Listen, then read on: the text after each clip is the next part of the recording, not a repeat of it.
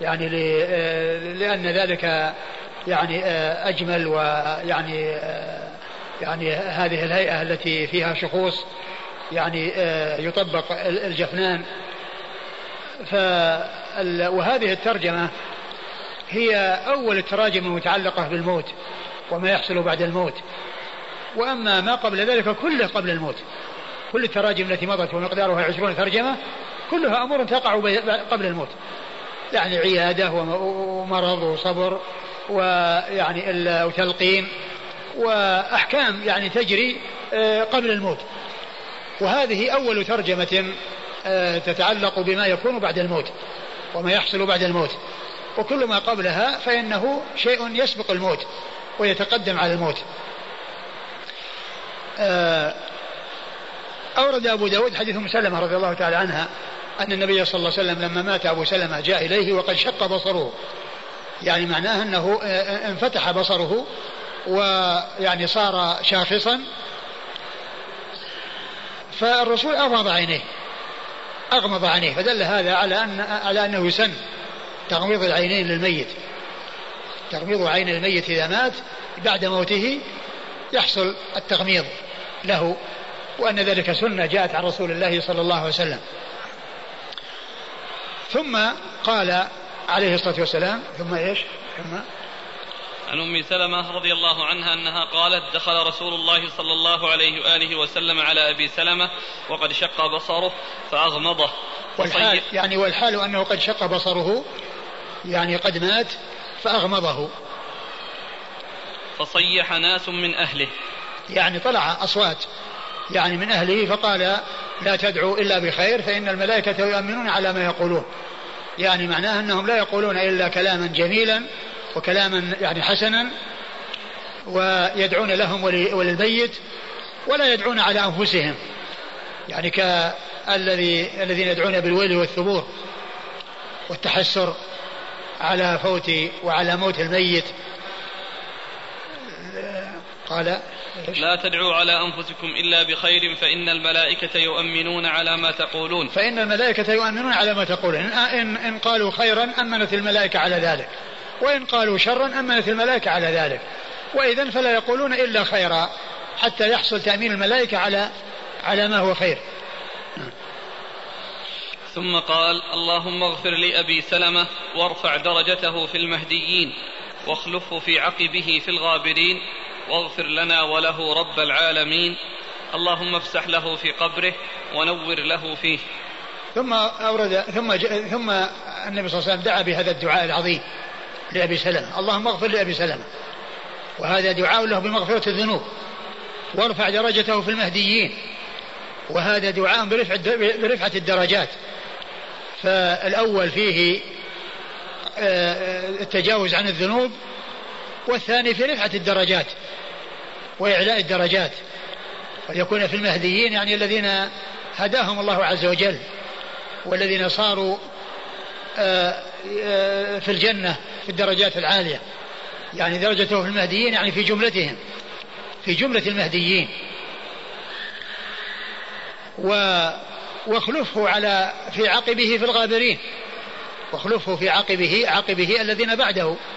يعني أهله أهله الذين هم وراءه وهم بعده في الغابرين يعني في الباقين.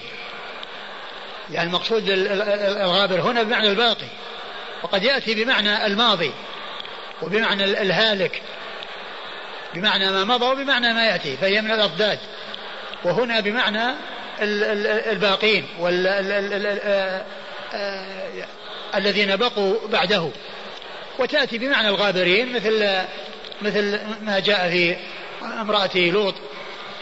لا عجوزا في الغابرين يعني الهالكين. يعني ليست من الناجين وليست من الباقين وإنما هي من الهالكين. فيأتي الغابرين بمعنى الباقين وبمعنى الماضين والهالكين. والذهبي رحمه الله له كتاب اسمه العبر في خبر من غبر يعني من مضى. في خبر العبر في خبر من غبر يعني يعني من مضى. فكلمة غبر وكلمة الغابر تأتي بمعنى الماضي وبمعنى الباقي. واخلفه في عقبه في الغابرين واغفر لنا وله رب العالمين. وهذا دعاء للحي والميت. دعاء للحي والميت.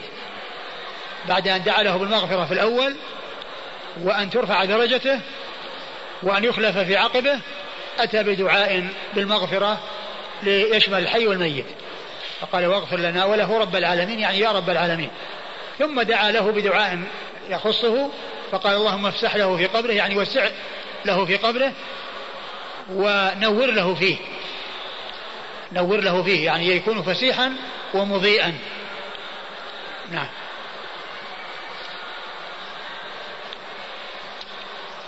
قال حدثنا عبد الملك بن حبيب أبو مروان. عبد الملك بن حبيب أبو, أبو مروان هو؟ مقبول أخرجه أبو داود. مقبول أخرج له أبو داود. عن أبي إسحاق يعني الفزاري. عن أبي إسحاق يعني الفزاري وهو إبراهيم بن محمد بن الحارث وهو ثقة أخرجه أصحاب كتب الستة. عن خالد الحذاء. عن خالد بن مهران الحذاء وهو ثقة أخرجه أصحاب كتب الستة. والحذاء لقب ومعرفة ألقاب المحدثين من الأمور المهمة في معرفة علوم الحديث لأن يعني أيضا من فائدتها ألا يظن الشخص الواحد شخصين.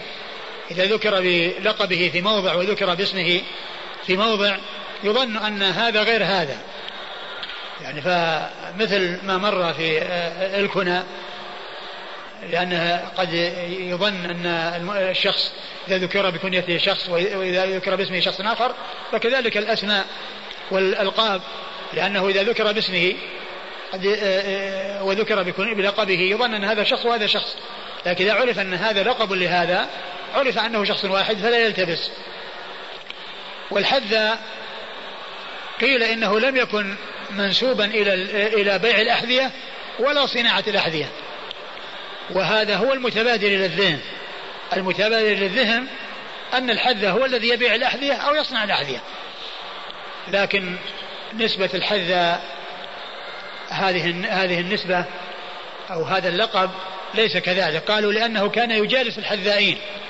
كان يجلس عند الحذائين فقيل له الحذاء. فهي نسبة لأدنى مناسبة وليس لكونه بائعا ولا صانعا للأحذية. قيل أنه كان يجلس عند الحذائين وقيل إنه كان يقول للحذاء آه، يرسم له شيئا ويقول له احذو على كذا احذو على كذا. يعني من قص على على يعني على هذا الرسم وعلى هذا المقدار. فقيل له الحذ لذلك. وهو ثقة أخرج له أصحاب كتب الستة. عن عن أبي قلابة. عن أبي قلابة وهو عبد الله بن زيد الجرمي. وهو ثقة أخرجه أصحاب كتب الستة. عن قبيصة بن ذؤيب. عن قبيصة بن ذؤيب وهو له رؤية وحديثه أخرجه أصحاب الكتب. أخرجه أصحاب الكتب الستة. عن أم سلمة. عن أم سلمة هند بنت أبي أمية رضي الله عنها أم المؤمنين وحديثها أخرجه أصحاب كتب الستة. قال أبو داود وتغميض الميت بعد خروج الروح.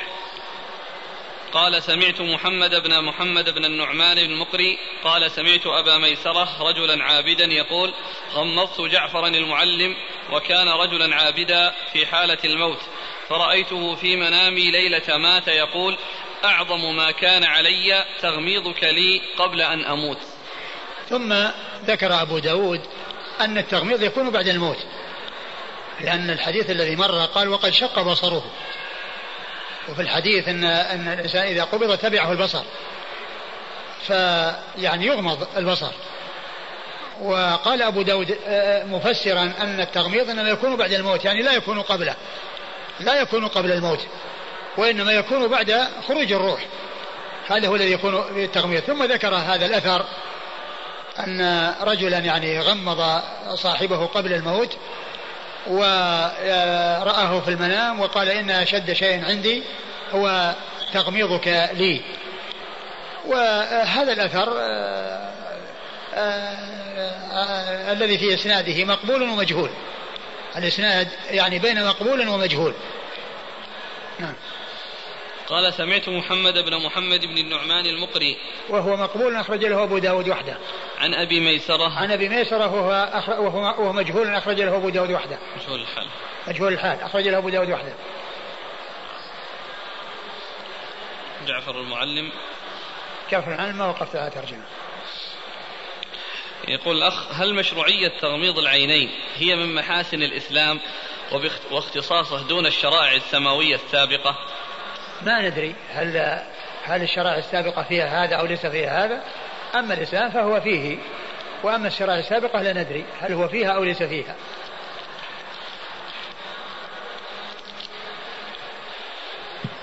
قال رحمه الله تعالى باب في الاسترجاع.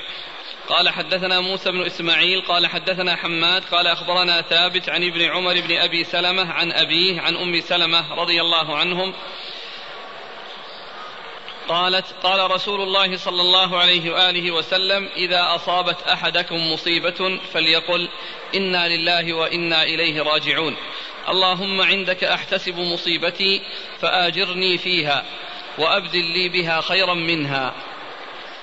ثم ورد أبو داود حديث أم سلمة أن النبي صلى الله عليه وسلم قال إذا أصابت أحدكم مصيبة باب باب في الاسترجاع. باب في الاسترجاع.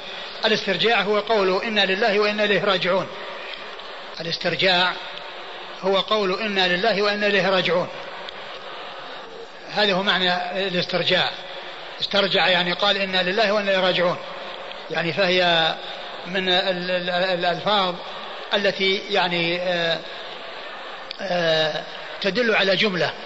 يعني لفظ واحد يدل على جملة واللفظ يشعر بها. وهو من جنس الحوقلة والحيعلة. الاسترجاع والحوقلة والحيعلة. الحيعلة يعني مقصود حي على الصلاة والحوقلة لا حول ولا قوة إلا بالله. الاسترجاع هنا قول إنا لله وإنا إليه راجعون. إنا لله وإنا إليه راجعون. ف وقد جاء ذلك في القرآن وفي السنة. الذين إذا أصابتهم مصيبة قالوا إنا لله وإنا إليه راجعون. وهنا في هذا الحديث إذا أصابت أحدكم مصيبة فليقل إنا لله وإنا إليه راجعون. يعني أننا لله ملك لله والله تعالى هو الذي المتصرف فينا هو الذي أوجدنا وهو الذي يميتنا وإليه نرجع. ففيه إثبات تعظيم الله عز وجل في تعظيم الله بأن كل شيء ملكه وأن كل شيء له وأن كل شيء منه وأن كل شيء إليه راجع. إن إلينا إيابهم ثم إن علينا حسابهم. قال إذا أصابت أحدكم مصيبة فليقل إنا لله وإنا إليه راجعون. اللهم عندك أحتسب مصيبتي فآجرني فيها وأبدل لي بها خيرا منها. اللهم عندك أحتسب مصيبتي. يعني آه يعني أرجو أرجو الثواب وأرجو الثواب منك لأن الاحتساب هو كل إنسان يصبر ويحتسب ذلك عند الله. فلا يتسخط ولا يتضجر وإنما يرضى ويسلم ويقول إنا لله وإنا إليه راجعون. اللهم عندك أحتسب مصيبتي فآجرني. فآجرني فيها. فآجرني فيها. يعني آه يعني آه أعطني الأجر في في لهذه المصيبة التي حلت بي. يعني آه أعطني وأثبني. أجرا على هذه المصيبة وعلى صبري على هذه المصيبة التي احتسبتها عندك يا الله. أجرني في مصيبتي أجرني فيها و... وأبدل لي بها خيرا منها. وأبدلني بها خيرا منها. يعني وأبدلني بها خيرا منها. أي بهذه بهذه المصيبة خيرا منها. بأن يعوضه الله خيرا وأن يجعل له خيرا مما فقد وخير وخيرا مما ذهب. ولهذا أم سلمة رضي الله عنها لما آه لما يعني دعت بالدعاء الذي أرشدها إليه رسول الله صلى الله عليه وسلم الله تعالى عوضها من هو خير وهو رسول الله صلى الله عليه وسلم كما مر في الحديث. يعني فقالت فأعقبني الله محمدا صلى الله عليه وسلم الذي هو خير البشر. وكان أبو سلمة يعني عزيزا عندها وقالت من مثل أبي سلمة؟ ما تعرف أحدا يعني مثل أبي سلمة؟ وما في بالها أن الرسول صلى الله عليه وسلم هو الذي سيكون يأتي بعد أبي سلمة وهو خير البشر صلوات الله وسلامه وبركاته عليه. نعم. قال حدثنا موسى بن إسماعيل. موسى بن إسماعيل التبوذكي البصري ثقة أخرجه أصحاب كتب الستة. عن حماد. عن حماد وهو بن سلمة. وقد عرفنا مرارا وتكرارا أنه إذا جاء حماد غير منسوب ويروي عن موسى بن إسماعيل فالمراد به حماد بن سلمة ابن دينار. وهو ثقة أخرجه البخاري تعليقا ومسلم وأصحاب السنن عن ثابت عن ثابت بن أسلم البناني البصري ثقة أخرجه أصحاب كتب الستة. عن ابن عمر بن أبي سلمة. عن ابن عمر بن أبي سلمة قيل اسمه محمد وهو مقبول أخرجه أبو داود النسائي. مقبول أخرجه أبو داود النسائي. عن أبيه. عن أبيه عمر بن أبي سلمة وهو ربيب النبي صلى الله عليه وسلم. ربيب النبي عليه الصلاة والسلام وحديثه أخرجه أصحاب كتب الستة. عن أم سلمة. عن أمه أم سلمة رضي الله تعالى عنها وقد مر ذكرها. هل من السنة التزام قول إنا لله وإنا إليه راجعون كلما سمعنا المؤذن ينادي لصلاة الجنازة كما في المسجد النبوي أو المسجد الحرام والله ما ما نعلم شيء يدل على هذا أقول ما نعلم شيء يدل على هذا يعني يعني إنه يعني عندما ينبه على جنازة أو يخبر جنازة أنه يقال إن الله إن الله راجعون ما أعلم بها شيء يدل على هذا.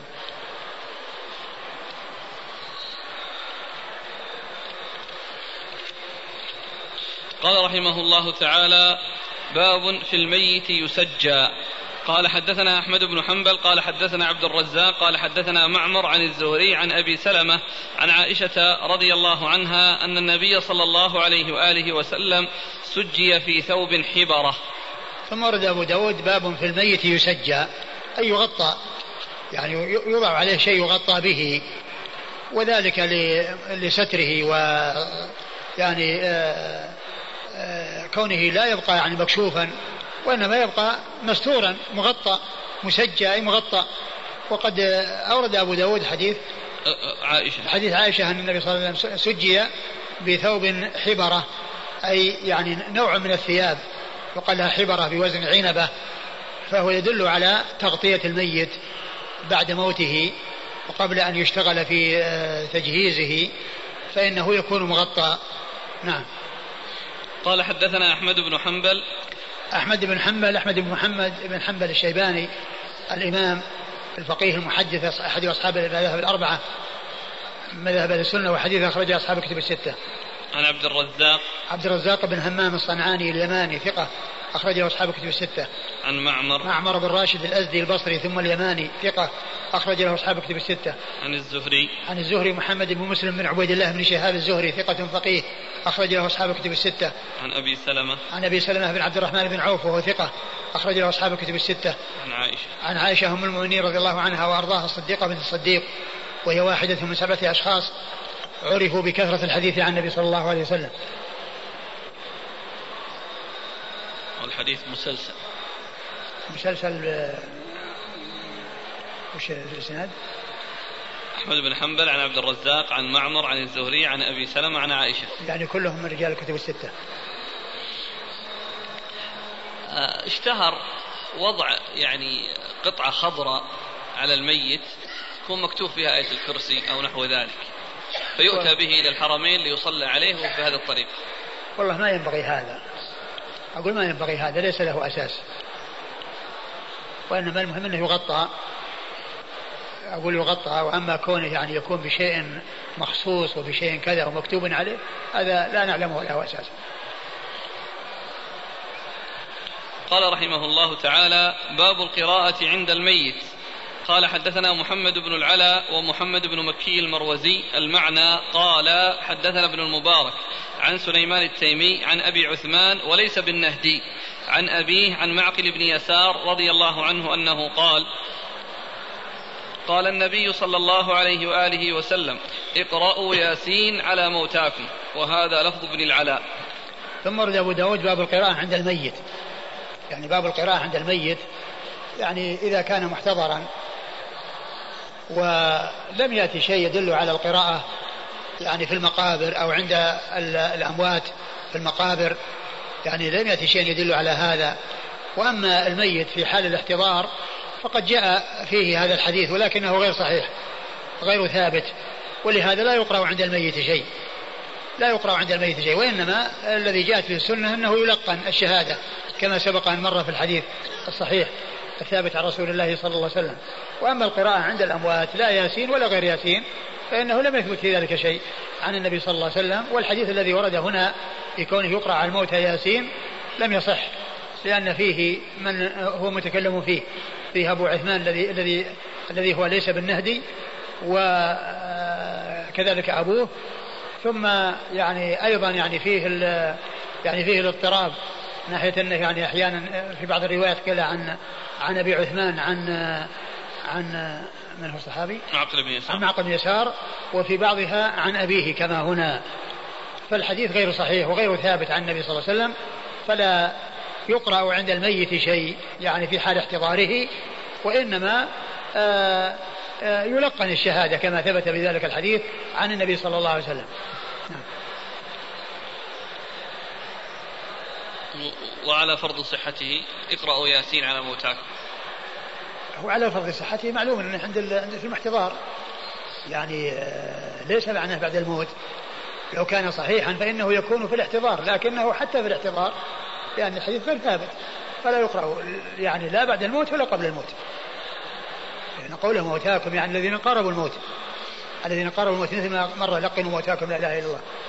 لو ثبت لكان المقصود هذا لكنه غير ثابت. قال حدثنا محمد بن العلاء محمد بن العلاء بن كريب أبو كريب البصري ثقة أخرجه أصحاب كتب الستة. ومحمد بن مكي المروزي. ومحمد بن مكي المروزي وهو صدوق وهو مقبول أخرجه أبو داود. والنسائي. أبو داود والنسائي. عن ابن المبارك. عن ابن المبارك عبد الله بن المبارك المروزي ثقة أخرجه أصحاب كتب الستة. عن سليمان التيمي. سليمان بن طرخان التيمي ثقة أخرجه أصحاب كتب الستة. عن أبي عثمان وليس بالنهدي قال وليس بالنهدي حتى يبين أنه ليس المشهور. الذي هو أبو عثمان النهدي لأنه مشهور بكنية أبو عثمان. وكثيرا ما يأتي أبو عثمان هكذا غير منسوب وغير يعني آه، مذكور نسبته ويكون مقصود به النهدي. فهنا أراد أن يبين أنه شخص آخر وأنه ليس أبا عثمان النهدي الثقة المشهور وإنما هو شخص آخر وهو قال إيش؟ قيل اسمه سعد. قيل اسمه سعد. مقبول أخرجه أبو داود والنسائي بن ماجه. مقبول أخرجه أبو داود والنسائي بن ماجه. عن أبيه وجدت له شيء؟ لا. يعني فهو من جنسه يعني يعني يعني إما مجهول يعني هو هو غير معروف. والمنذري قال وفيه أبو عثمان وأبوه غير مشهورين. نعم. عن معقل بن يسار. معقل بن يسار رضي الله تعالى عنه صاحب رسول الله صلى الله عليه وسلم وحديثه أخرجه أصحاب الكتب. نعم. أخرجه أصحاب الكتب الستة.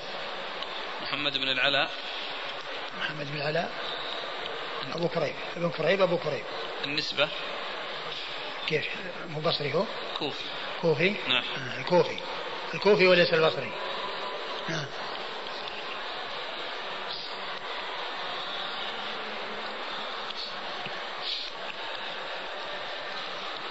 يقول الأخ هل هناك أفضلية في سورة ياسين؟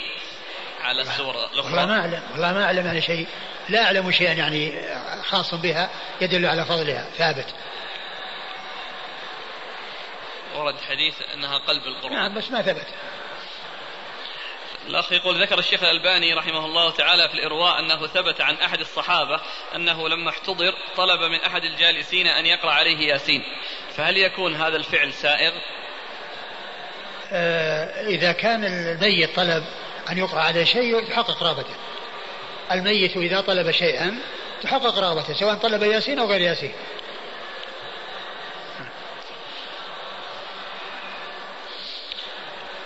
قال رحمه الله تعالى باب الجلوس عند المصيبة. قال حدثنا محمد بن كثير قال حدثنا سليمان بن كثير عن يحيى بن سعيد عن عمرة عن عائشة رضي الله عنها أنها قالت لما قتل زيد بن حارثة وجعفر وعبد الله بن رواحة رضي الله عنهم جلس رسول الله صلى الله عليه وآله وسلم في المسجد يعرف في وجهه الحزن وذكر القصة. ثم ورد أبو داود باب الجلوس آه، عند المصيبة. عند المصيبة. باب الجلوس عند المصيبة. آه، يعني يكون الإنسان يعني يحصل له التأثر ويعني بدل ما يكون يعني منشرح الصدر ويذهب ويدخل ويخرج يعني آه، قد حصل له حزن فإنه يجلس. يعني يجلس و لما أصابه من الهم وما أصابه من الحزن. وقد أورد أبو داود حديث عائشة. نعم. حديث عائشة أن الرسول صلى الله عليه وسلم لما بلغه موت الأمراء الذين أو لما موت الأمراء الذين في غزوة مؤتة وهم عبد الله بن رواحة وعبد الله بن وجعفر بن أبي طالب وزيد بن حارثة رضي الله تعالى عنهم وأرضاهم جلس في المسجد يعرف في وجهه الحزن لأنه ظهر على وجهه التأثر لفقدهم ولموتهم رضي الله تعالى عنهم وأرضاهم. نعم. هل المراد الجلوس يعني الآن يعني يقبل التعازي يجلس في المجلس أو في البيت يقبل الناس الزوار المعزين؟ ما يدل هذا على هذا. أقول هذا لا يدل عليه. وإنما هذا يدل على أنه يعني آه، آه، جلس في المسجد. أنه جلس في المسجد يعني متأثرا يبدو على وجهه الحزن صلوات الله وسلامه وبركاته عليه. يعني من قبيل إذا إنسان غضب وهو واقف يجلس فكذلك إذا أتته مصيبة. لا فمسألة الغضب معلوم أنه يعني أنه يعني يجلس أو أنه يتوضأ أو أنه يعني يخرج. هل هذا من هذا القبيل يعني إذا جاءت مصيبة وهو واقف يقال له والله يعني يمكن يمكن إنه يعني الجلوس من أجل إنه فيه راحة للإنسان أريح من كونه من كونه من كونه قائما. يعني لعل ذلك من أجل أنه يعني فيه ارتياح له وراحة له. والوقوف يعني كما هو معلوم الوقوف يعني كونه يقف طويلا كون الجلوس هو الذي فيه هو الذي فيه الارتياح وفيه الهدوء. نعم. قال حدثنا محمد بن كثير. محمد بن كثير العبدي ثقة أخرجه أصحاب كتب الستة. عن سليمان بن كثير. عن سليمان بن كثير ثقة. لا بأس به. لا بأس به أخرجه أصحاب كتب الستة. عن يحيى بن سعيد. عن يحيى بن سعيد الأنصاري ثقة أخرجه أصحاب كتب الستة. عن عمرة. عن عمرة بن بنت عبد الرحمن الأنصارية رضي الله رحمة الله عليها وحديثها أخرجه أصحاب كتب الستة. عن عائشة. عن عائشة وقد مر ذكرها. قال رحمه الله تعالى باب في التعزية. قال حدثنا يزيد بن خالد بن عبد الله بن موهب الهمداني قال حدثنا المفضل عن ربيعة بن سيف المعافري عن أبي عبد الرحمن الحبلي عن عبد الله بن عمرو بن العاص رضي الله عنهما أنه قال قبرنا مع رسول الله صلى الله عليه وآله وسلم يعني ميتا فلما فرغنا انصرف رسول الله صلى الله عليه وآله وسلم وانصرفنا معه. فلما حاذا بابه وقف فإذا نحن بامرأة مقبلة قال أظنه عرفها فلما ذهبت إذا هي فاطمة رضي الله عنها فقال لها رسول الله صلى الله عليه وآله وسلم ما أخرجك يا فاطمة من بيتك؟ فقالت أتيت يا رسول الله أهل هذا البيت فرحمت إليهم ميتهم أو عزيتهم به. فقال لها رسول الله صلى الله عليه وآله وسلم فلعلك بلغت معهم الكدى. قالت معاذ الله وقد سمعتك تذكر فيها ما تذكر. قال لو بلغت معهم الكدى فذكر تشديدا في ذلك فسألت ربيعة عن الكدى فقال القبور فيما أحسب. ثم أورد أبو داود رحمه الله بابه في التعزية والتعزية هي آه، تعزية المصاب بالميت. تعزية المصاب بالميت بأن يدعى له وللميت.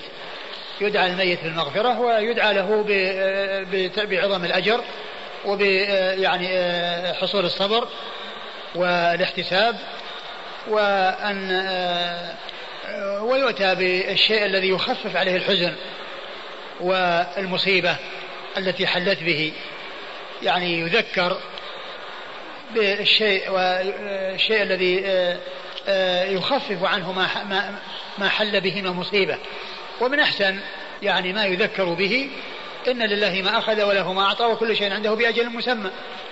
إن لله ما أخذ وله ما أعطى وكل شيء عنده بأجل مسمى. هذا أحسن من أحسن ما يقال يعني في آه، تسلية المصاب.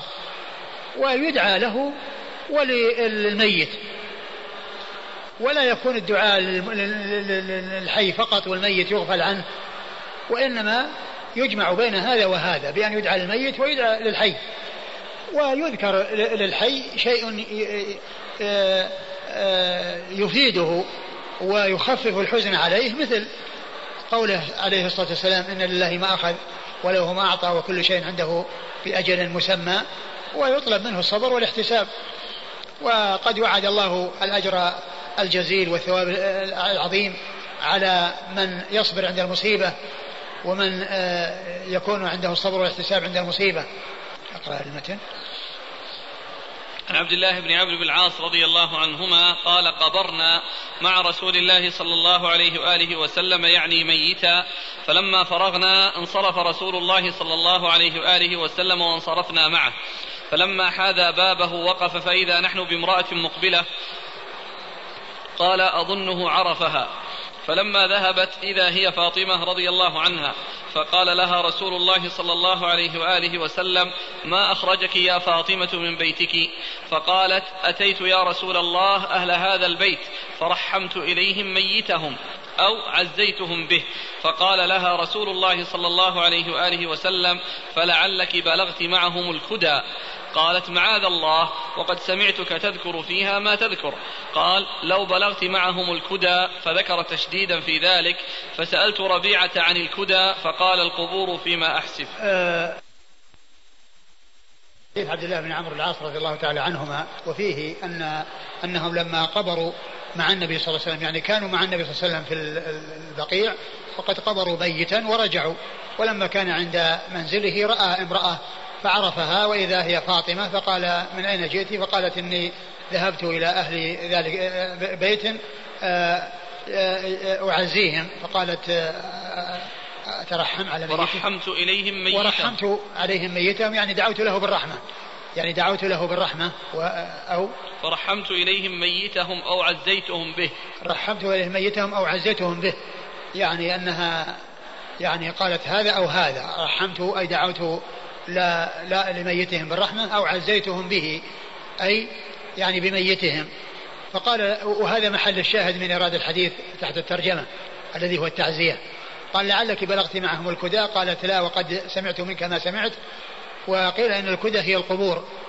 وقيل لها كدى لأنها تكون يعني يختار أن تكون في مكان صلب آه، بحيث إذا حفر القبر ما ينهال ويعني آه، ينهال التراب يكون صلبا بحيث آه، إذا حفر يبقى لصلابته فيكون يعني في مكان في أرض صلبة. هذا هو المقصود بالكداء القبور أو أماكن القبور.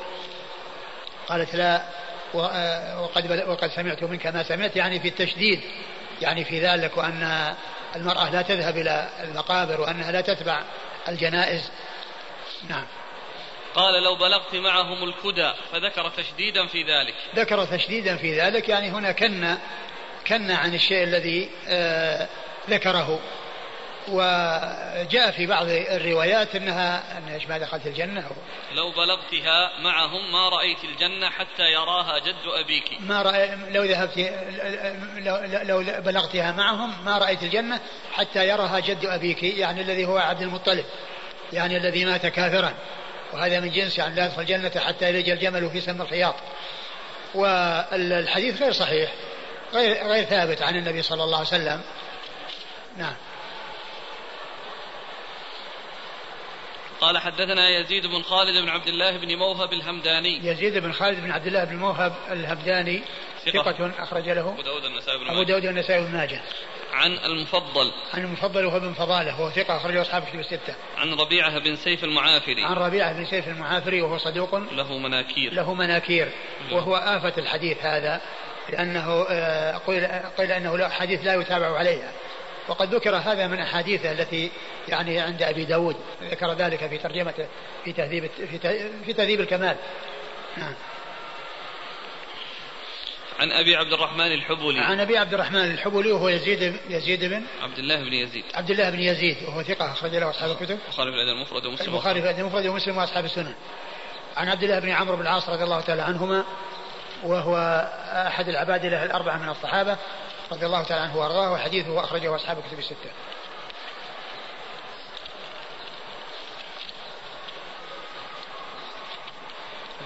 صدوق له مناكير أبو داود الترمذي والنسائي. أبو داود؟ ربيعة بن سيف المعافري. أبو داود الترمذي والنسائي؟ نعم. نعم.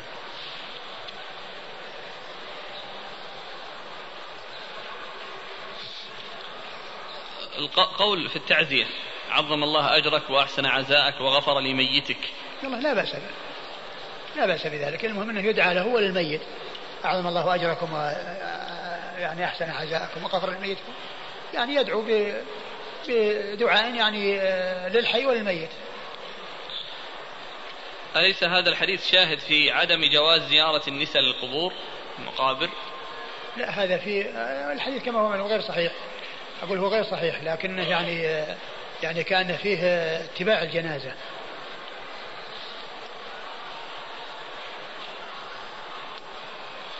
التعزية في السرادقات التي فيها قراءة القرآن ويوزع فيها الدخان على المعزين. هل تترك أم تفعل من باب تأليف قلب أهل المصاب خصوصا من طل من طلاب العلم؟ هذه من البدع المحدثة في الدين ومن التكلف الذي يكون من الناس وأيضا آه، كون كونه يعني يصير فيه صنع الطعام واجتماع الناس لأكله يكون كأنه مناسبة فرح. ما دام إن الموت يعني بيزي وراء أكل وراء طعام يعني بعض الناس اللي هم بحاجة إلى الأكل يعني قد يفرحون بمثل هذه المناسبات من أجل أن يحصلوا يعني شيئا يأكلونه. الحاصل أن هذه من الأمور المحدثة. فلا يعمل سرادقات ولا يعمل أنوار. وكل هذه من الأمور المحدثة. قال رحمه الله تعالى باب الصبر عند الصدمة. قال حدثنا محمد بن المثنى قال حدثنا عثمان بن عمر قال حدثنا شعبة عن ثابت عن أنس رضي الله عنه أنه قال أتى نبي الله صلى الله عليه وآله وسلم على امرأة تبكي على صبي لها فقال لها اتق الله واصبري.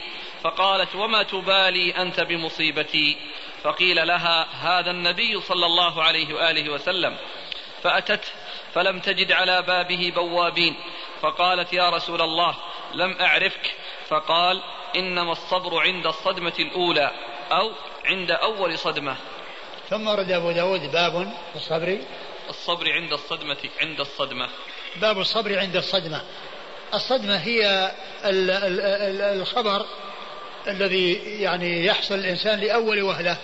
يعني عندما يعني يعلم بالمصاب ويعلم بالمصيبة هذه أعظم حالة تكون عند الإنسان.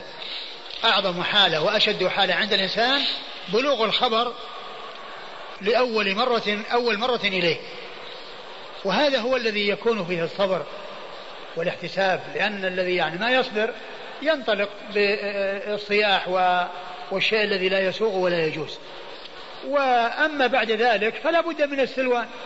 لن يستمر الإنسان آه، في في مصيبته. لا بد وأن تأتي الأيام ويسلو كما تسلو البهائم. لا بد من ذلك. ولكن الشيء الذي يكون فيه الشدة وفيه شدة وقع المصيبة هي المف... فجأة حصول الخبر عند الإنسان لأول مرة. عندما يبلغ الإنسان حصول المصيبة هذه أعظم حالة تكون عند الإنسان فعند ذلك يكون الصبر فيها. الصبر عند الصدمة الأولى. الصبر عند الصدمة الأولى. أما بعد ذلك فإنه لا بد من السلوان. وإذا صبر الإنسان عند الصدمة الأولى فهو من باب أولى أن يصبر فيما وراء ذلك. أن يصبر يعني فيما وراء ذلك. آه، أورد أبو داود حديث أنس. أنس بن مالك رضي الله عنه أنه النبي جاء عند امرأة تبكي على صبي لها فالنبي صلى الله عليه وسلم قال اتق الله واصبري. اتق الله واصبري. فقالت وما تبالي؟ أنت يعني ما ما أصبت بمثل مصيبتي. يعني أنا حصل لي شيء ما حصل لك. وهي ما تعرف النبي صلى الله عليه وسلم. الرسول صلى الله عليه وسلم مضى. ولكنه أخبرت بأن هذا الذي خاطبها وخاطبته هو رسول الله صلى الله عليه وسلم. فذهبت إليه لتعتذر منه وقالت إني ما عرفتك ولم تجد عنده بوابين وحجبة فيعني وهذا من من تواضعه وكمال تواضعه صلوات الله وسلامه وبركاته عليه وكمال أخلاقه عليه الصلاة والسلام. فقال لها إنما الصبر عند الصدمة الأولى. إنما الصبر نعم عند الصدمة الأولى. إنما الصبر عند الصدمة الأولى. يعني الصبر عند أول صدمة وإذا حصل الصبر عند أول صدمة فهو فما بعدها هو من باب أولى أن يكون الصبر موجودا وهذا فيه إرشاد إلى أن الإنسان عندما تحصل له المصيبة وعندما تبلغه المصيبة العظيمة التي لها وقع في نفسه فإنه يصبر ويحتسب عندما يبلغه الخبر. نعم. قال حدثنا محمد بن المثنى. محمد المثنى الزمن أبو موسى العنزي ثقة أخرجه أصحاب الكتب الستة وهو شيخ لأصحاب الكتب الستة. عن عثمان بن عمر. عن عثمان بن عمر ثقة أخرجه أصحاب الكتب الستة. عن شعبة. عن شعبة بن الحجاج ثقة أخرجه أصحاب الكتب الستة. عن ثابت. عن, عن ثابت بن أسلم البناني ثقة أخرجه أصحاب الكتب الستة. عن أنس. عن أنس وهو صاحب رسول الله عليه الصلاة والسلام وخادمه وحديثه وهو أحد السبعة المعروفين في كثرة الحديث عن النبي صلى الله عليه وسلم. جاء أنها كانت تبكي على القبر على قبر هذا الابن الصبي نعم, نعم. ففيه متمسك لمن قال بالجواز. فما الجواب؟ لعل هذا كان قبل يعني قبل التحريم على النساء. نعم. فلم تجد على بابه بوابين. استدل به بعض الفقهاء على عدم جواز وضع الحاجب. أه أه سبق أن مر بنا الحديث الذي فيه الرجل الذي جاء إلى معاوية ويعني وقال له ما قال ثم إنه وضع شخص يكون على حوائج الناس يكون على حوائج الناس. الحاجب إذا كان المقصود به يعني كونه يمنع الناس أما إذا كان من أجل التنظيم وتنظيم دخول الناس فهذا لا بأس به. إذا كان من أجل تنظيم دخول الناس يعني بدل يعني الناس يدخلون دفعة واحدة ولا يعني تقضى حوائجهم وإنما يعني يدخلون يعني أرسالا يعني وكل يتحدث معه على حدة بدون حضور الناس. إذا كان من أجل المصلحة لا بأس بذلك. وإذا كان من غير ذلك ومن غير حاجة فإن ذلك آه، لا يفعل. قال رحمه الله تعالى باب في البكاء على الميت. قال حدثنا أبو الوليد الطيالسي قال حدثنا شعبة عن عاصم الأحول قال سمعت أبا عثمان عن أسامة بن زيد رضي الله عنهما أن ابنة لرسول الله صلى الله عليه وآله وسلم أرسلت إليه وأنا معه وسعد وأحسب أبي رضي الله عنهم. أن أن ابني أو أو بنتي قد حضر فاشهدنا. فأرسل يقرئ السلام فقال قل لله ما أخذ وما أعطى وكل شيء عنده إلى أجل. فأرسلت تقسم عليه فأتاها فوضع الصبي في حجر رسول الله في حجر رسول الله صلى الله عليه وآله وسلم ونفسه تقعقع. ففاضت عينا رسول الله صلى الله عليه وآله وسلم فقال له سعد ما هذا؟ قال إنها رحمة وضعها الله في قلوب من يشاء وإنما يرحم الله من عباده الرحماء. ثم ورد أبو داود باب في البكاء. على الميت. نعم البكاء على الميت. باب في البكاء على الميت. البكاء هو غير النوح. البكاء سائغ والنياحة آه، يعني محرمة. والبكاء هو دمع العين وحزن القلب وهذا شيء لا يملكه الإنسان. يعني يخرج من غير اختياره. ولكن كونه يعني يصيح ويرفع صوته ويشق ثوبه ويعني آه، يلطم وجهه وما إلى ذلك هذه أمور منكرة محرمة لا تسوق وأما حزن القلب ودمع العين فهذا شيء يعني يحصل من الإنسان من غير اختياره وهي رحمة جعلها الله تعالى في قلوب عباده. وقد حصلت من سيد الخلق عليه أفضل الصلاة وأتم التسليم. أورد أبو داود حديث أسامة بن زيد رضي الله تعالى عنهما أنه كان مع النبي صلى الله عليه وسلم وعنده جماعة من أصحابه فأرسلت إليه آه، ابنته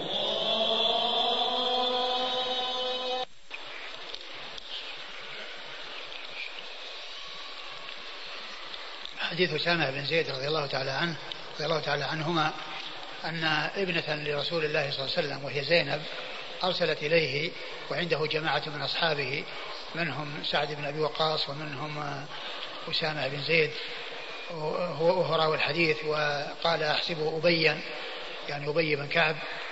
آه، فقالت إن ابنها وابنتها قد احتضر وترغب وتطلب مجيئه فالنبي عليه الصلاة والسلام قال له أقرئها السلام وقل لها إن, إن لله ما أخذ وله ما أعطى وكل شيء عنده بأجل مسمى. فأرسلت إليه مرة أخرى تقسم عليه أن يأتي وتحلف عليه بأن يأتي لحرصها الشديد على حضوره صلوات الله وسلامه وبركاته عليه. فجاء ومعه هؤلاء من أصحابه فوضع أعطوه الصبي فجعله على فخذه وروحه تقعقع. يعني معناه إنه يعني يعني آه، في نهاية أمره وفي عند خروج روحه. وبعدين بعد ذلك إيش قال؟ ففاضت عينا رسول الله صلى الله عليه وسلم. ففاضت عين رسول الله صلى الله عليه وسلم يعني بالبكاء.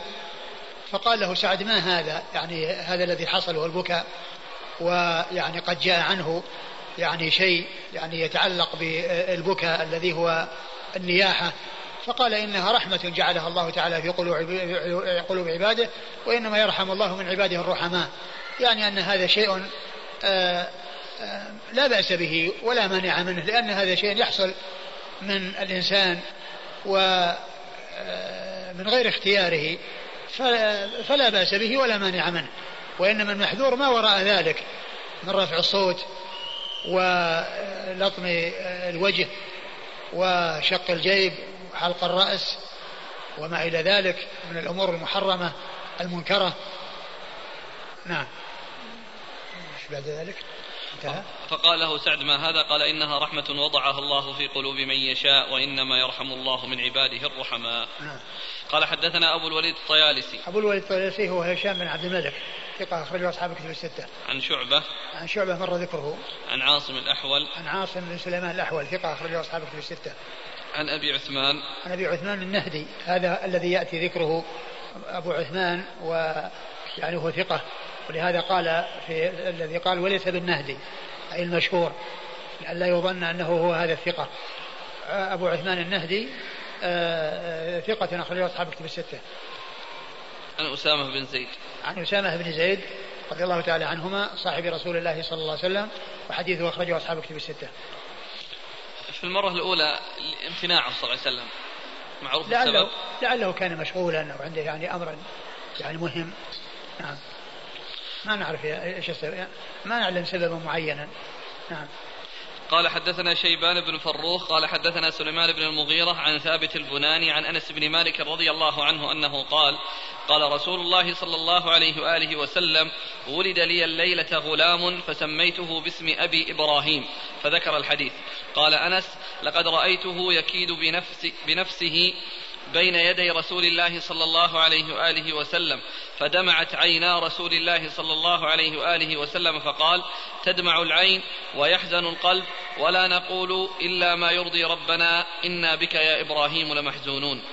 ثم ورد أبو داود حديث أنس أنس بن مالك رضي الله عنه أن النبي صلى الله عليه وسلم قال ولد ليلة لغلام وسميته باسم أبي إبراهيم وهذا يدلنا على أن التسمية يمكن أن تكون في أول يوم لأن الرسول قال ولد الليلة غلام وسميته باسم باسم أبي إبراهيم وفيه أيضا التسمية في أسماء الأنبياء لأنه قال باسم أبي إبراهيم وفيه أيضا أن الجد وإن علا يقال له أب الجد وإن علا يقال له أب لأنه قال سميته باسم أبي إبراهيم وإبراهيم هو يعني أب يعني عال و ومثله ابن الابن يقال له ابن وإن نزل فأبو الأب أب وإن علا وهذا فيه إطلاق الأب الأب إطلاق الأب على الجد وإن كان عاليا.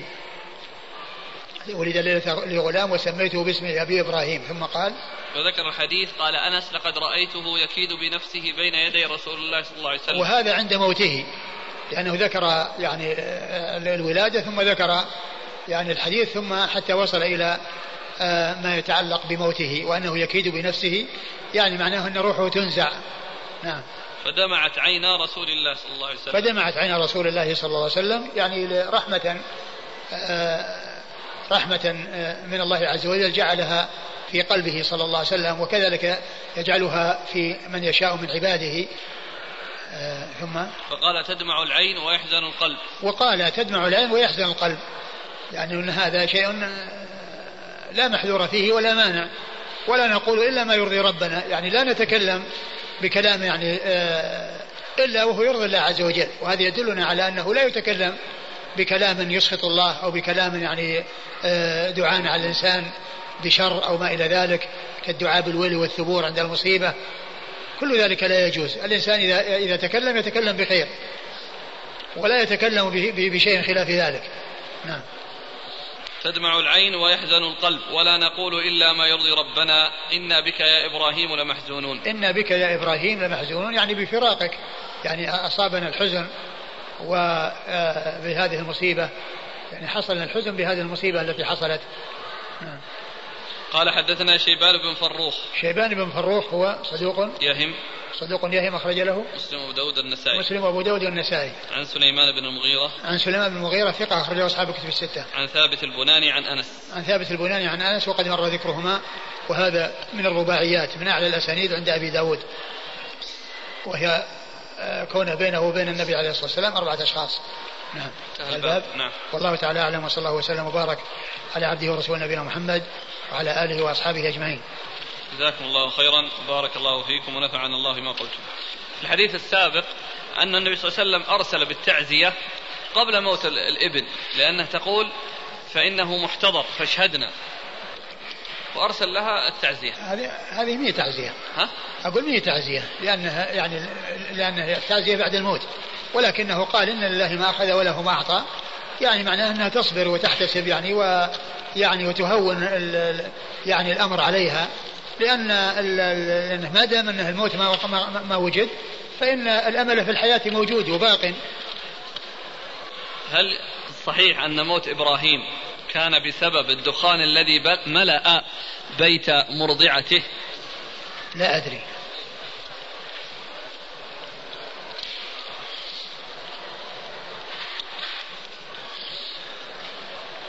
يقول رجل سافر إلى استراليا لعمل ووافق يوم عرفة وأراد أن يصوم مع العلم أنهم يتقدمون عنا بثمان ساعات. فكيف؟ يقول كيف يصوم قبل عرفة بثمان أيام بثمان ساعات؟ كيف كيف؟ ذهب إلى استراليا نعم. وصادف يوم عرفة. طيب. يريد أن يصوم يوم عرفة ويقولوا هم عندهم اليوم يبدأ قبل ثمان ساعات من المملكة. على كل فأشكل عليه كيف أقول نفس اليوم يصوم. أقول يصومه ولو كان سواء تقدم ولا تأخر.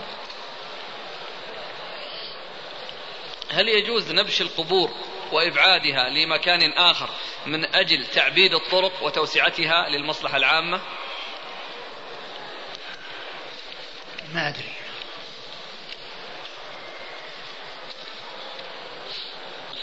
هل عدم مرض الإنسان دليل على أن الله لا يحبه؟ لأن الله إذا أحب العبد ابتلاه. لا يقال هذا. أقول لا يقال هذا وإنما يعني المهم الأعمال الصالحة وكل إنسان يعني في صحة عافية وعلى أعمال صالحة فهذا هو هو مناط المحبة. مناط المحبة هو العمل الصالح. قل إن كنتم تحبون الله فاتبعوني يحببكم الله. السؤال الأخير هل هناك حديث يدل على أن الإنسان يدفن في الأرض التي خلق من طينتها؟ وأن الرسول صلى الله عليه وسلم خلق من طينة المدينة. لذا كان قبره فيها فقد سمعت هذا من بعض المدرسين. لا أدري. جزاكم الله خير. وبارك الله فيكم ونفعنا الله. بسم الله الرحمن الرحيم. الحمد لله رب العالمين والصلاة والسلام على عبد الله ورسوله نبينا محمد وعلى آله وصحبه أجمعين. أما بعد قال الإمام أبو داود السجستاني يرحمه الله تعالى باب في النوح. قال حدثنا مسدد قال حدثنا عبد الوارث عن أيوب عن حفصة عن أم عطية رضي الله عنها أنها قالت إن رسول الله صلى الله عليه وآله وسلم نهانا عن النياحة. بسم الله الرحمن الرحيم. الحمد لله رب العالمين وصلى الله وسلم وبارك على عبده ورسوله نبينا محمد وعلى آله وأصحابه أجمعين. أما بعد آه لما ذكر الإمام أبو داود السجستاني رحمه الله تعالى آه الباب المتعلق بالبكاء وأورد فيه بعض الأحاديث الدالة على أن ذلك لا, لا, لا محذور فيه وأن هذه رحمة يجعلها الله في قلوب عباده. آه، أورد بعد ذلك هذا الباب باب في النوع وهو رفع الصوت عند المصيبة يعني بالصياح والبكاء وهذا هو الذي لا يسوق. ولا يجوز. آه، أورد فيه أبو داود رحمه الله حديث عطية رضي الله تعالى عنها أن النبي عليه الصلاة والسلام قالت أن الرسول عليه أنه أخذ علينا عند البيعة ألا ننوع؟ لأنه عندما كان يبايع النساء يعني كان في جملة ما يأخذ عليهن ألا ينحن أي لا يحصل منهن النياحة وهي البكاء أو الصياح على الميت وإنما كان أخذ ذلك عليهن أي على النساء لأن الغالب أنه يحصل منهن لشدة جزعهن وضعفهن وأنهن لا يملكن أنفسهن كما لم يملكها الرجال. ولهذا منع النساء من اتباع الجنائز وكذلك من زيارة القبور لأن لضعفهن ولجزعهن ولأن ذلك قد يكون سببا في نياحتهن. فكون الأخذ في المبايعة يعني على النساء لا ينحن لأنهن مظنة ذلك. ولهذا جاءت الأحاديث التي فيها لعن الصالقة والحالقة والشاقة بذكر المرأة وبذكر الضمير يعني آه، التأنيث. قال لعن رسول الله الصالقة والحالقة والشاقة. ومثلها من من حصل منه ذلك من الرجال. الرجال إذا حصل من أحد منهم شيء من ذلك فله حكم فله ذلك الحكم. ولكنه أتي يعني بذلك في حق النساء. قال عن رسول صلى الله عليه وسلم الصالقة والحالقة والشاقة. الصالقة التي ترفع صوتها عند المصيبة والحالقة التي تحلق صوتها شعرها عند المصيبة والشاقة التي تشق ثوبها عند المصيبة. يعني أتي يعني بهذه الأوصاف مضافة إلى النساء وذلك لأنهن مظنة ذلك ولضعفهن وجزعهن. نعم. قال حدثنا مسدد. مسدد بن مسرهد البصري ثقة أخرج البخاري وأبو داود والترمذي والنسائي. عن عبد الوارث. عبد عن عبد الوارث بن سعيد العنبري ثقة أخرج له أصحاب كتب الستة. عن أيوب. عن أيوب بن أبي تميمة السختياني ثقة أخرج له أصحاب كتب الستة. عن حفصة. عن حفصة بنت سيرين وهي ثقة أخرج له أصحاب كتب الستة. عن أم عطية. عن أم عطية رضي الله تعالى عنها وحديثها أخرجه أصحاب كتب الستة. قال حدثنا إبراهيم بن موسى قال أخبرنا محمد بن ربيعة عن محمد بن الحسن بن عطية عن أبيه عن جده عن أبي سعيد الخدري رضي الله عنه أنه قال لعن رسول الله صلى الله عليه وآله وسلم النائحة والمستمعة. ثم أورد أبو داود يعني هذا الحديث حديث أبي سعيد. أبي سعيد الخدري رضي الله عنه أن النبي صلى الله عليه وسلم لعن النائحة والمستمعة. لعن النائحة التي تنوح عند المصيبة وتظهر صوتها عند المصيبة والمستمعة التي تستمع لها ويعني آه، توافقها على ذلك وتكون معها على ذلك. من غير كراهية وإنكار وجاء ذكر المستمعة لأنها هي التي آه، تصغي وهي التي آه، تتجه إلى ذلك بخلاف السامعة أو السامع ولهذا يفرق بين المستمع والسامع. فالمستمع هو الذي ينصت ويكون يعني آه، قلبه وذهنه مشدود مشدودا مع من يتكلم. وأما السامع هو الذي يسمع الصوت ولا ولا يتابع ولا آه، يتأمل. ولهذا يقول الفقهاء يعني إذا كان آه، القارئ يقرأ القرآن فالذي يستمع يسجد والسامع لا يسجد. يقول يستمع يسجد المستمع ولا يسجد السامع. المستمع وهو الذي يصغي ويكون متابع ويكون مع القارئ بخلاف السامع الذي يسمع الصوت وهو في وادي والقارئ في واد آخر. فهذا ليس له أن يسجد لأنه ما كان متابع للقرآن. فهنا المستمعة قال المستمعة يعني وهي التي آه، تنصت وتتابع النائحة وترضى بذلك ويعجبها ذلك ولا تنكر ذلك ولا تكره ذلك. فجعل اللعنة لهما جميعا. وبالنسبة للنائحة جاء يعني آه، في أحاديث أخرى مثل الأحاديث الذي أشرت إليه لعن الله الصارقة والصارقة هي التي ترفع صوتها عن المصيبة وهي النياحة. هي التي تنوح. وأما المستمعة فقد جاءت في هذا الحديث. والحديث ضعيف لأن في إسناده ثلاثة رجال يعني متكلم فيهم وفيهم ضعف وفيهم من هو مجهول أو ضعيف. نعم. قال حدثنا إبراهيم بن موسى. إبراهيم موسى الرازي وهو ثقة أخرجه أصحاب الكتب الستة. عن محمد بن ربيعة. عن محمد بن ربيعة وهو صدوق خرجه البخاري في الأدب المفرد وأصحاب السنن. صدوق خرجه البخاري في الأدب المفرد وأصحاب السنن. عن محمد بن الحسن بن عطية. عن محمد بن الحسن بن عطية وهو صدوق يخطئ. نعم. أخرج له أبو داود. أخرج له أبو داود. عن أبيه. عن أبيه وهو مجهول. ضعيف. وهو ضعيف. أخرج له أبو داود. نعم. ضعيف أخرج له أبو داود. عن جده. عن جده عطية بن سعد العوفي وهو صدوق يخطئ كثيرا, كثيرا. وهو صدوق يخطئ كثيرا.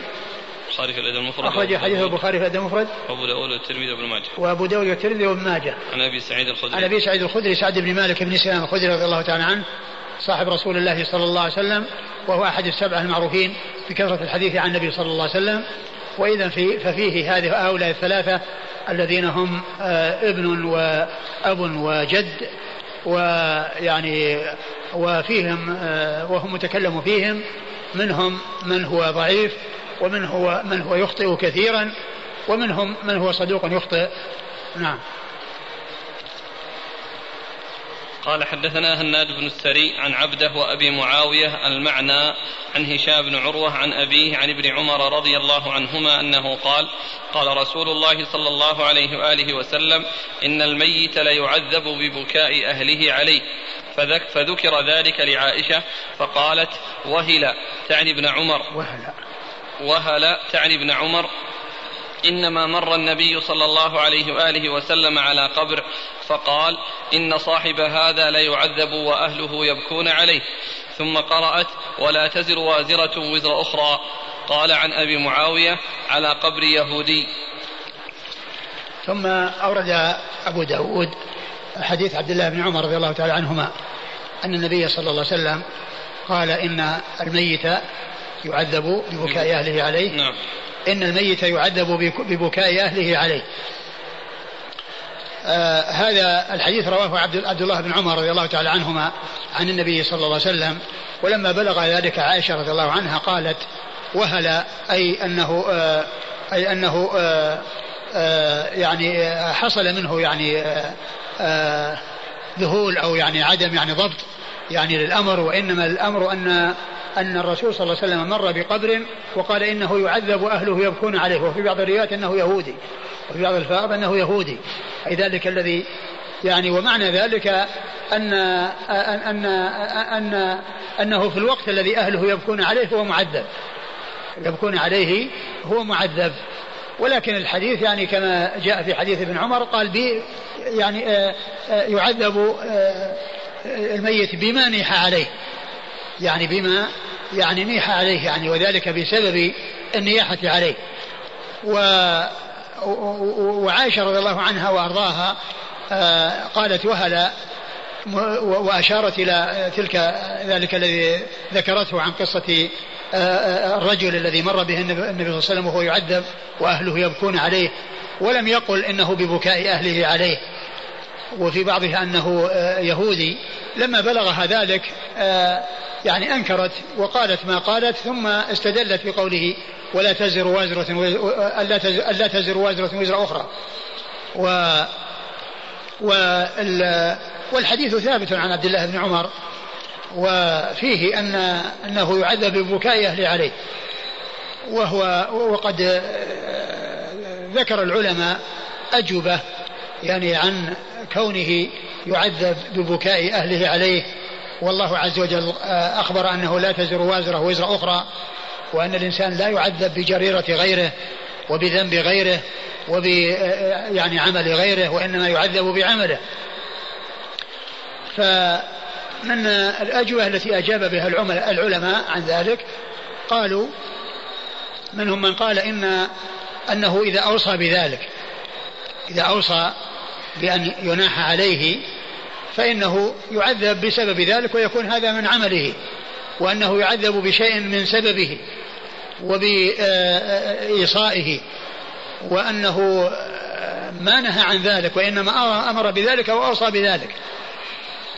وهذا معلوم أنه لو أوصى فإنه يعذب أو أنه يستحق العذاب على ذلك ولو لم ينح عليه لأنه فعل أمرا منكرا. حتى لو لم يعذب لو لم لم لو لم ينح عليه لو أوصى ولم ينح عليه فإنه آه، يستحق العذاب ويستحق العقوبة بهذا الذنب الذي فعله هو الوصية بالأمر المحرم. وهو الوصية بالأمر المحرم.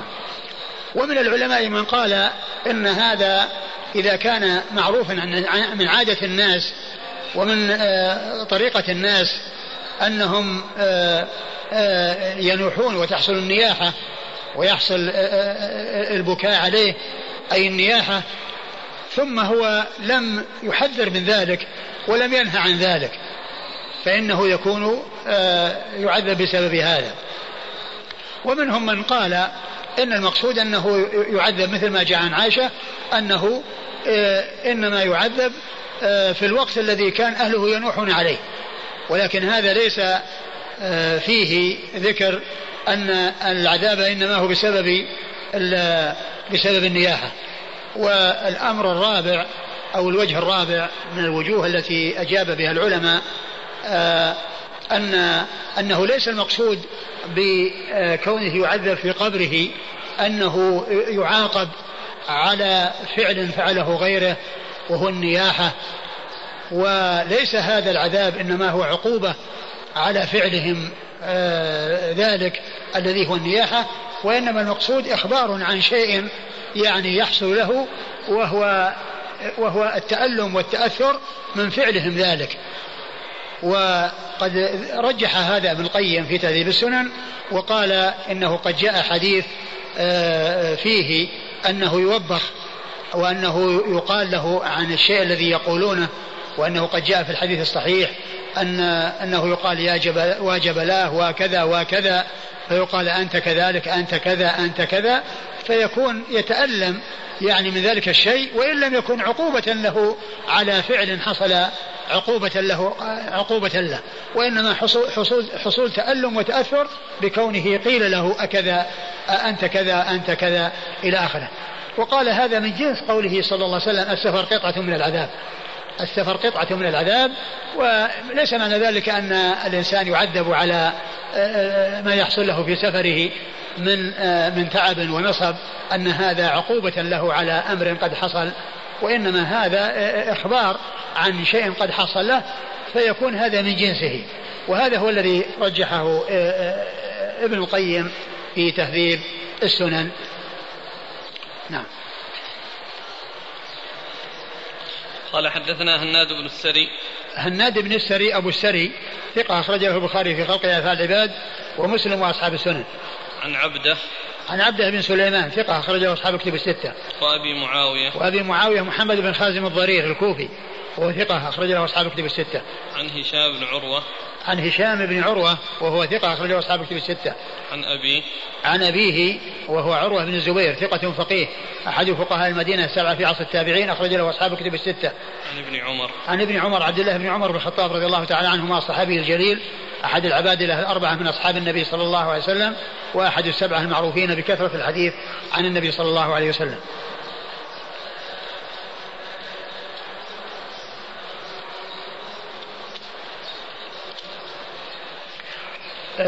ابن القيم يقول إن هذا الذي قيل إنه يعذب في قبره ليس عقوبة على آه، عمل حصل من أهله له وهو النياحة وإنما هو تألم وعذاب بمعنى قوله صلى الله عليه وسلم السفر قطعة من العذاب أنه لم يكن عقوبة على آه، فعل قد حصل وإنما هو تألم وتضرر أو تأثر حصل من ذلك بكونه يوبخ على ذلك كما جاء ذكر في الحديث الذي قال إنه في الصحيح وأنه في صحيح البخاري وأنه قال يا جبلا وجبلاه وكذا وكذا فيقال له أنت كذا أنت كذلك أنت كذلك فيكون هذا آه، يؤلمه فيكون آه، آه، ليس من قبيل عقوبة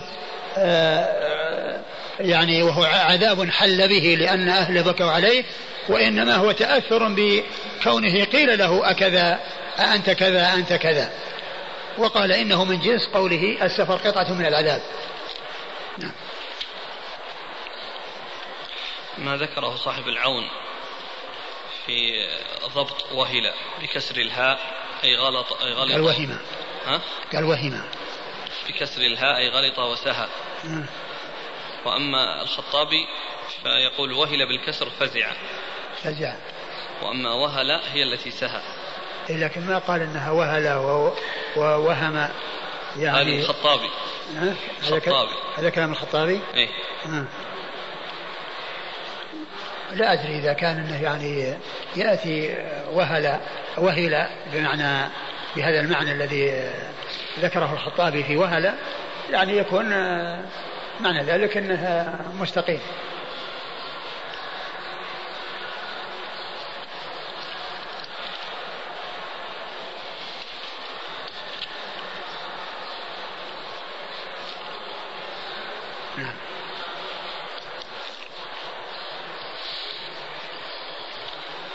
قال حدثنا عثمان بن أبي شيبة قال حدثنا جرير عن منصور عن إبراهيم عن يزيد بن أوس قال دخلت على أبي موسى رضي الله عنه وهو ثقيل. صاحب عون المعبود يعني ذكر أو نقل يعني عن ابن القيم يعني بعض الكلام يعني في المسألة في عون المعبود وفيه زيادة حرف يعني يلتبس به المعنى في عون المعبود حول هذا الحديث الأقوال في الأقوال التي ذكرها؟ لا القول القول الذي اختاره القول اختاره ابن القيم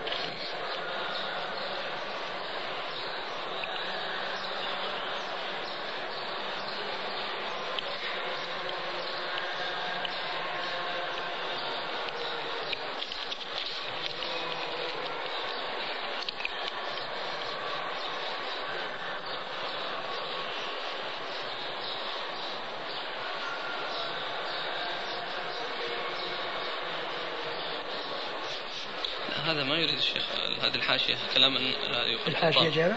لا لأن في حاشية هم الإخوان يشيرون إلى الحاشية التي كلام ابن القيم في تهذيب إيه، السنن نعم نعم. كلام ابن القيم في في التهذيب؟ أيوة. من كلامه في التهذيب ولا كلام؟ لكن ما جاب كلامه في التهذيب هنا في عون المعبود؟ ما نقل عن ابن القيم؟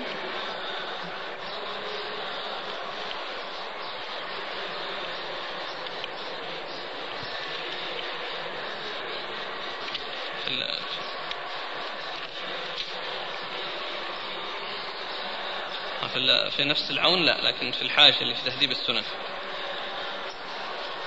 يعني في نفس حاشية لأن إيه، طيب في الحاشية. طيب شوف الحاشية. يمكن في تهذيب السنن. في تهذيب السنن نعم. المسلك الرابع أن المراد بالحديث ما لم يتألم به الميت. هذه لم ك... هذه لم زائدة. ما يتألم به إيه ما يتألم به الميت. لأنها جابت الإشكال هي لم. ما يتألم به وي... ويعذب به. لأنها موجودة في النسخة التي طبعت حامد الفقي ليس فيه لم. وبها يتضح المعنى لأن لم يعني آه، المعنى غير واضح. أنه ما يتضرر. كلمة لم زائدة. وفي طبعة محمد حامد الفقي التي يعني تهذيب السنن مع مع اختصار المنذري. ومعالم السنن وتهذيب ابن القيم فيها بدون لم.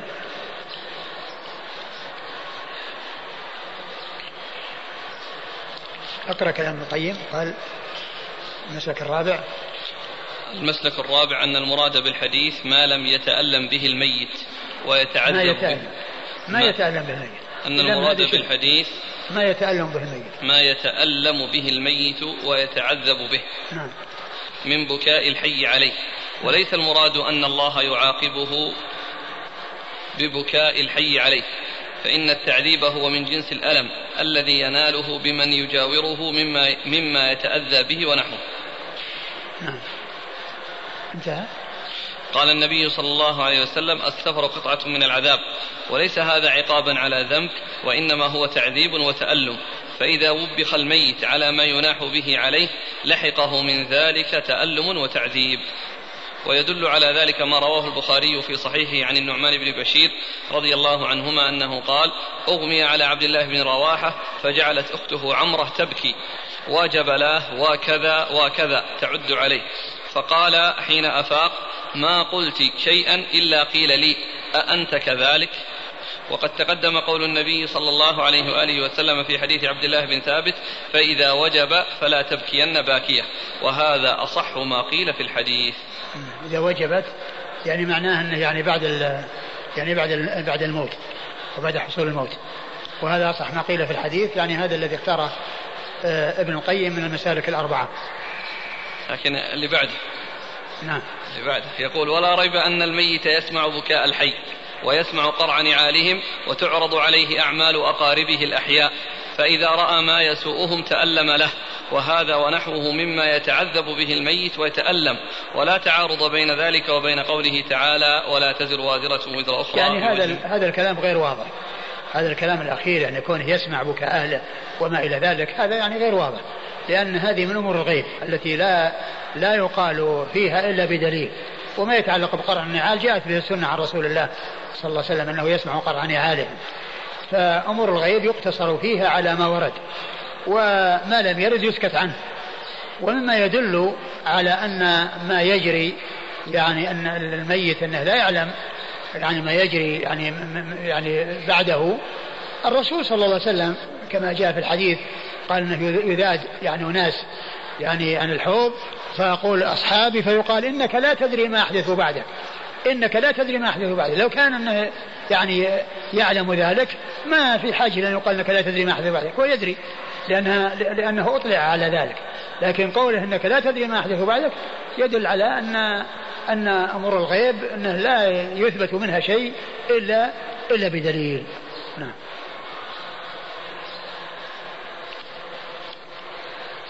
قال حدثنا عثمان بن أبي شيبة قال حدثنا جرير عن منصور عن إبراهيم عن يزيد بن أوس قال دخلت على أبي موسى رضي الله عنه وهو ثقيل فذهبت امرأته لتبكي أو تهم أو تهم به فقال لها أبو موسى أما سمعت ما قال رسول الله صلى الله عليه وآله وسلم قالت بلى قال فسكتت. فلما مات أبو موسى قال يزيد لقيت المرأة فقلت لها ما قول أبي موسى لك؟ أما سمعت قول رسول الله صلى الله عليه وآله وسلم ثم سكت. قالت قال رسول الله صلى الله عليه وآله وسلم ليس منا من حلق ومن سلق ومن خرق. ثم ورد أبو داود حديث آه، آه، من هو؟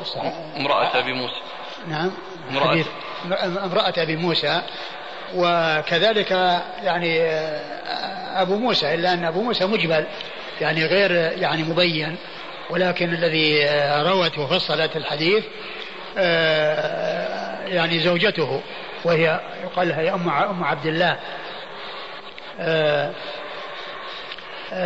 إيش قال؟ في في المتن قال دخل يزيد بن أوس يقول دخلت على أبي موسى وهو ثقيل. دخلت على أبي موسى وهو ثقيل يعني في مرض يعني في مرض شديد يعني ثقيل في المرض. فذهبت فذهبت امرأته لتبكي أو تهم به. فذهبت امرأته لتبكي أو لتهم بالبكاء. فقال لها أما سمعت ما قال رسول الله صلى الله عليه وسلم؟ فسكتت. ثم لما توفي أبو أبو موسى الأشعري رضي الله عنه جاء أو لقيها وقال لها ما ما الذي آه، قال أبو موسى أنك سمعتي أما سمعتي قول الرسول صلى الله عليه وسلم وسكتي. قالت إنه أن النبي صلى الله عليه وسلم قال ليس منا من سلق ومن حلق ومن خرق. يعني ليس ليس منا ليس من أهل طريقتنا وأهل سنتنا ومنهجنا. وهو وعيد شديد. يعني آه، في حق من حصل منه ذلك.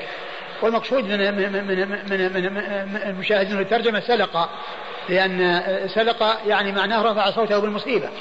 ليس منا من سلق يعني رفع صوته بالمصيبة. ويعني حلق يعني حلق الرأس بسبب المصيبة. وخرق يعني خرق الثوب وشقه بسبب المصيبة. وهو مثل قول ما جاء في الحديث لعن الله الصادقة والحالقة والشاقة. لعن الله الصادقة والحالقة والشاقة. نعم. قال حدثنا عثمان بن أبي شيبة عثمان بن أبي شيبة ثقة أخرجه أصحاب الكتب الستة إلا الترمذي وإلا النسائي فقد أخرج له في عمل اليوم والليله. عن جرير عن جرير بن عبد الله البجلي الكوفي ثقة أخرج له أصحاب الكتب الستة. عن منصور عن منصور بن المعتمر الكوفي ثقة أخرج له أصحاب الكتب الستة. البجلي الضبي ولا يختلفان؟ الضبي الكوفي جرير جرير بن عبد الحميد جرير بن عبد الله لا بس قلت البجلي لا لا لا جرير بن عبد الله الضبي. جرير بن عبد الله البجلي ذاك الصحابي جرير بن عبد الله الضبي الكوفي. جرير بن حميد جرير جرير بن عبد الحميد الضبي الكوفي ثقة أخرجه أصحاب كتب الستة. عن منصور. عن منصور بن معتمر الكوفي ثقة أخرجه أصحاب كتب الستة. عن إبراهيم. عن إبراهيم بن يزيد بن قيس النخعي الكوفي ثقة أخرجه أصحاب كتب الستة. عن يزيد بن أوس. عن يزيد بن أوس وهو مقبول. نعم. أخرج له أبو داود النسائي أبو داود والنسائي.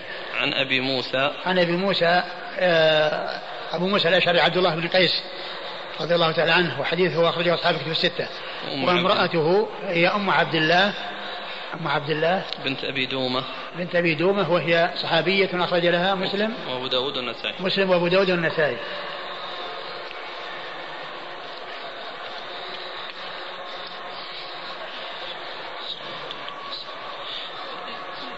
يعني لا يضره يزيد بن أوس. لا يضر لأن الحديث يعني الصادقة والحلقة والشاقة جاء من طرق أخرى. قال حدثنا مسدد قال حدثنا حميد بن الأسود قال حدثنا الحجاج عامل لعمر عامل لعمر بن عبد العزيز على الربذة. قال حدثني أسيد بن أبي أسيد عن امرأة من المبايعات أنها قالت كان فيما أخذ كان فيما أخذ علينا رسول الله صلى الله عليه وآله وسلم في المعروف الذي أخذ علينا أن لا نعصيه فيه أن لا نخمش وجها ولا ندعو ويلا ولا نشق جيبا وألا ننشر شعرا. ثم ورد أبو داود رحمه الله حديث امرأة من المبايعات الصحابيات المبايعات لرسول الله صلى الله عليه وسلم. قالت إن مما أخذه الرسول عليه الصلاة والسلام عليهن عند البيعة آه، يعني في لا يعصين في معروف أن من ذلك الذي أخذ عليهن ألا ألا ألا نخمش وجها ألا نخمش وجها يعني يكون المرأة يعني تخمش وجهها أو تضرب وجهها أو تضرب خدها. نعم. ولا ندعو ويلا. ولا ندعو ويلا وهذا هو محل الشاهد. يعني يدعو وي يعني لأن النياحة ورفع الصوت بالويل والثبور وغير ذلك. ولا ندعو ويلا ولا ولا نشق جيبا. ولا نشق جي ولا نشق جيبا أيضا يعني عند المصيبة.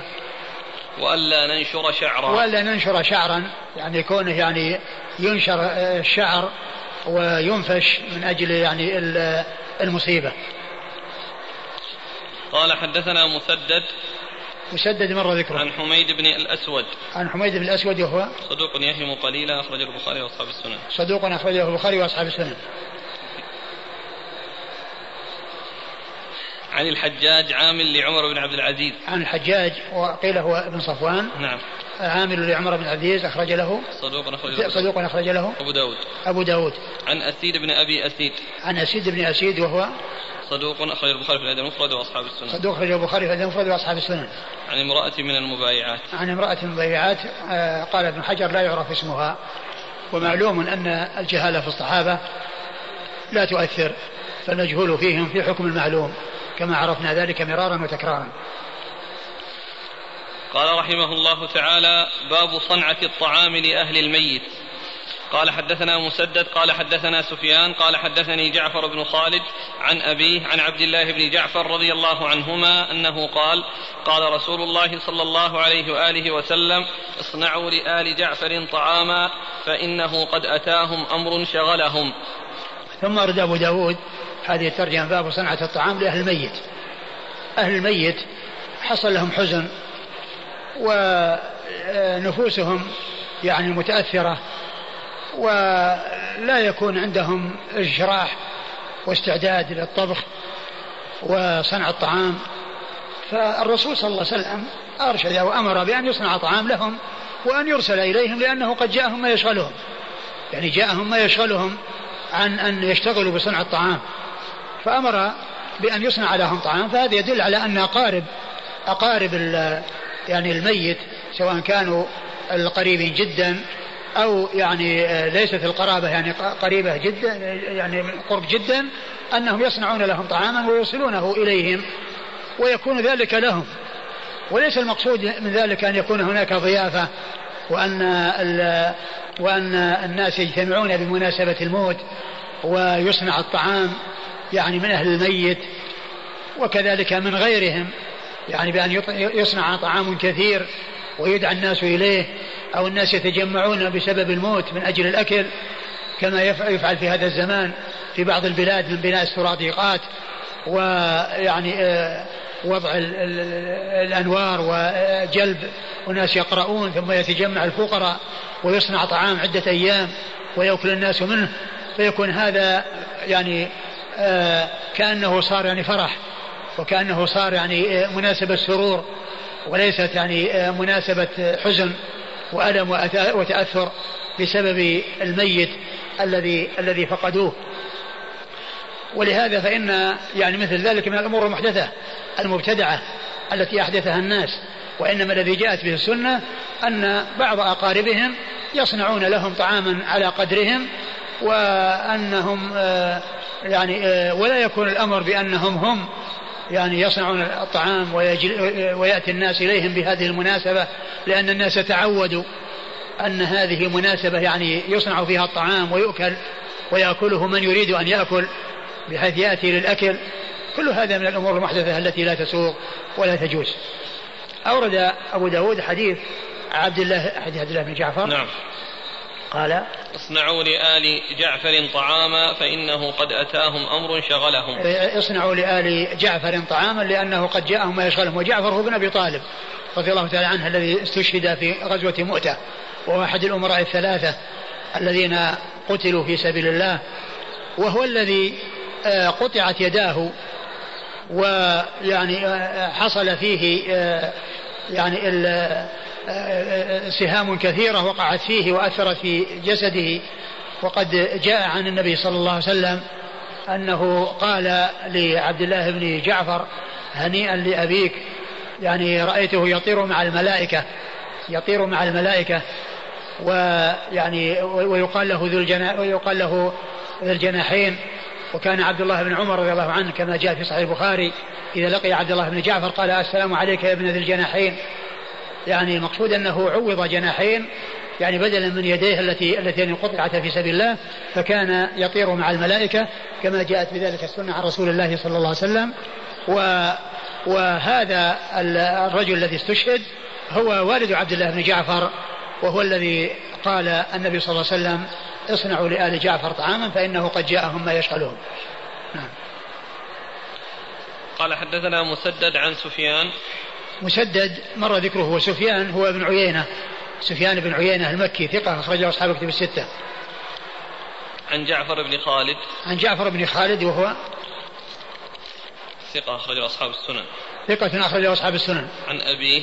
عن أبيه خالد بن بن بن سارة, سارة. وهو صدوق أخرجه أصحاب السنن. صدوق أخرجه أصحاب السنن. عن عبد الله بن جعفر. عن عبد الله بن جعفر بن أبي طالب رضي الله تعالى عنهما وهو صحابي أخرج له أصحاب الكتب الستة.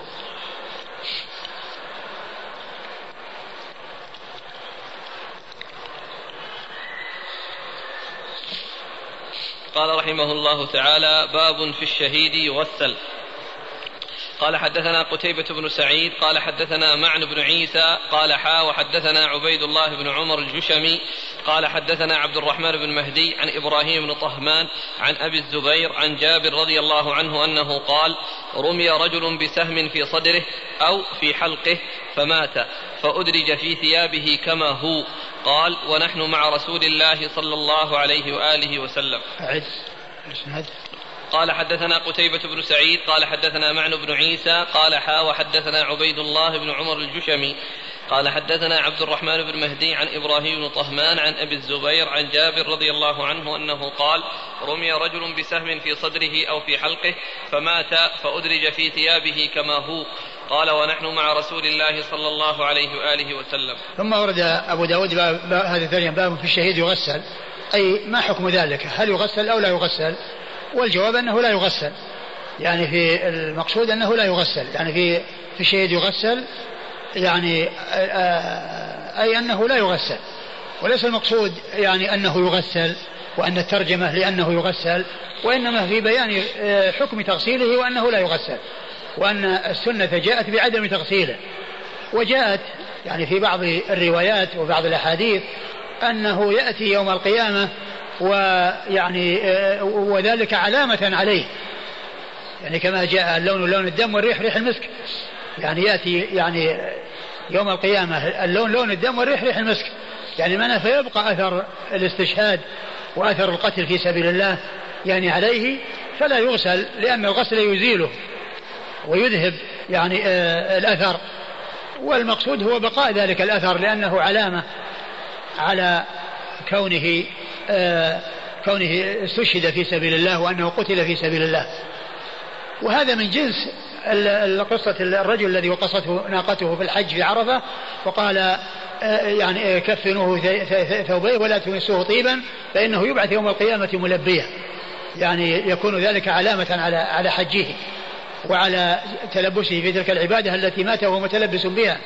فهنا يعني آه، لا يغسل الشهيد لأن ليكون ذلك علامة يوم القيامة يعرف بها ويأتي على هذا الوصف الذي بينه رسول الله صلى الله عليه وسلم بأن يكون اللون لون الدم والريح ريح المسك. أورد أبو داود حديث آآ آه، آآ آه، جابر. نعم. حديث جابر بن عبد الله الأنصاري رضي الله تعالى عنهما قال رمي, رمي. رجل بسهم في صدره أو في حلقه فمات. فأدرج في ثيابه كما هو. رمي رجل في بسهم في حلقه أو صدره فمات فأدرج في ثيابه كما هو. وهذا محل الشاهد. قوله كما هو يعني معناه أنه ما غسل وإنما على هيئته التي هو عليها أدرج يعني كما كان. وهذا هو محل الشاهد من إرادة الحديث لكون الشهيد لا يغسل. قال إيش بعده؟ ونحن مع رسول الله ونحن مع رسول الله صلى الله عليه وسلم يعني أنهم في في غزاة مع رسول الله صلى الله عليه وسلم. قال حدثنا قتيبة بن سعيد قتيبة بن سعيد بن جميل بن ظريف البغلاني ثقة أخرج له أصحاب كتب الستة. عن معن بن عيسى. عن معن بن عيسى صاحب الإمام مالك وهو ثقة أخرج له أصحاب كتب الستة. قال حا وحدثنا عبيد الله بن عمر الجشمي. عبيد الله بن عمر الجشمي هو القواريري. نعم. ثقة البخاري ومسلم أخرج له؟ البخاري ومسلم وأبو داود أخرج البخاري ومسلم وأبو داود والنسائي. عن عبد الرحمن بن مهدي. عن عبد الرحمن بن مهدي وهو ثقة أخرجه أصحاب كتب الستة. عن إبراهيم بن طهمان عن إبراهيم بن طهمان وهو ثقة أخرجه أصحاب كتب الستة. عن أبي الزبير. عن أبي الزبير محمد بن مسلم بن تدرس المكي صدوق أخرج له أصحاب كتب الستة. عن جابر. عن جابر بن عبد الله الأنصاري رضي الله تعالى عنهما وهو صحابي ابن صحابي وهو أحد السبعة المعروفين بكثرة الحديث عن النبي صلى الله عليه وسلم. يقول الأخ لماذا غسل عمر بن الخطاب رضي الله عنه؟ لماذا غسل؟ إيه؟ غسل عمر رضي الله عنه ما, ما كان شهيد معركة. أو ليس في شهيد ليس شهيد معركة. وإنما الذين يعني آه الذين لا يغسلون هم الذين قتلوا وهم في المعركة. وأما غيرهم يعني من آه الذين وصفوا بأنهم شهداء فيعني هؤلاء يغسلون. مثل ما مر بنا في الحديث يعني أن الشهداء يعني ما تعدون الشهادة فيكم قالوا من قتل في سبيل الله فقال الشهداء سبعة. وذكر يعني أصناف من أصناف الشهداء الذين لا لا يموتون. يعني لا لا, لا يقتلون ليسوا شهداء معركة في الجهاد في سبيل الله ولكنهم يوصفون بأنهم شهداء. الأخ يقول عن عنة أبي الزبير. الحديث من خرجه؟ ما ذكر. ما علق عليه؟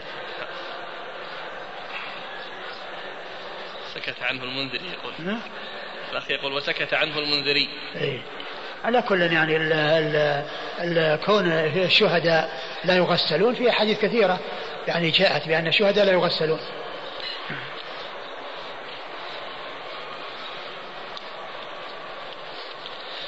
قال حدثنا زياد بن أيوب وعيسى بن يونس قال حدثنا علي بن عاصم عن عطاء بن السائب عن سعيد بن جبير عن ابن عباس رضي الله عنهما قال أمر رسول الله صلى الله عليه وآله وسلم بقتلى أحد أن ينزع عنهم الحديد والجلود وأن يدفنوا بدمائهم وثيابهم.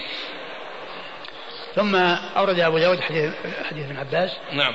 حديث ابن عباس رضي الله عنهما قال أمر رسول الله صلى الله عليه وسلم في قتلى أحد أن ينزع عنهم عنهم ال الحديد والجلود, الحديد والجلود. يعني المقصود الحديد يعني السلاح الذي هو الدروع. والجلود يعني يعني ما يلبس من الجلود مثل الفرع. نعم. و وأن يدفنوا بدمائهم وثيابهم. وأن يدفنوا بدمائهم وثيابهم. يعني معناه أنهم لا يغسلون. معناه أنهم لا يغسلون. نعم. قال حدثنا زيد بن زياد بن أيوب. زياد بن أيوب ثقة أخرج له البخاري وابو داود والترمذي والنسائي. البخاري وأبو داود والترمذي والنسائي. وعيسى بن يونس. وعيسى بن يونس هو الفاخوري وهو صدوق أخرجه أبو داود. صدوق أخرجه أبو داود. عن علي بن عاصم. عن علي بن عاصم وهو صدوق يخطئ ويصر أخرج له أبو داود. صدوق يخطئ ويصر يعني على الخطأ. أخرج له أبو داود والترمذي وابن ماجه. أخرجه أبو داود والترمذي وابن ماجه. عن عطاء بن السائب. عن عطاء بن السائب وهو صدوق اختلط وحديثه أخرجه البخاري وأصحاب السنن. عن سعيد بن جبير. عن سعيد بن جبير وهو, وهو ثقة أخرجه أصحاب كتب الستة. عن ابن عباس عبد الله بن عباس بن عبد المطلب ابن عم النبي صلى الله عليه وسلم وأحد العباد الأربعة من الصحابة وأحد السبعة المعروفين بكثرة الحديث عن النبي صلى الله عليه وسلم.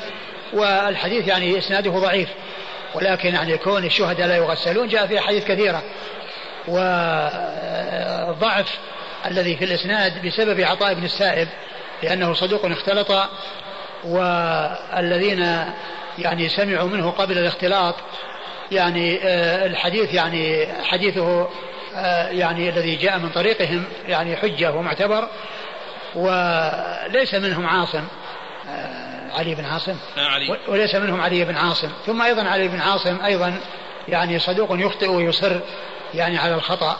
يعني ففيه علتان علة عطاء بن السائب وكونه صدوق اختلط وكون الذي يروي عنه ليس من المشهورين ليس من المعروفين بأنه روى عنه قبل الاختلاط. وأيضا هو أيضا فيه آفة وهي أنه يخطئ ويصر. نعم. عيسى بن يونس الفاخوري ولا الطرسوسي؟ فيه الفاخوري الذي خرج له آه الذي أحدهما قال لم يثبت أن أبا داود روى عنه. الفاخوري. الفاخوري والذي قال لم يثبت؟ إيه؟ إذا الطرسوسي الطرسوسي. لأن أحدهما روى له روى له من هو؟ الطرسوسي؟ الطرسوسي هذا هو اللي قلنا عنه صدوق أخرج أبو داود. أخرج أبو داود نعم. أما هذاك؟ نعم هو الطرسوسي وليس الفاخوري الفاخوري قال لم يثبت لم يصح أن لم يصح أن أبا داود خرج له. نعم. ذاك رمز له بدال وسين وقاف نعم. هو ليس الفاخوري الطرسوسي. هنا. نعم.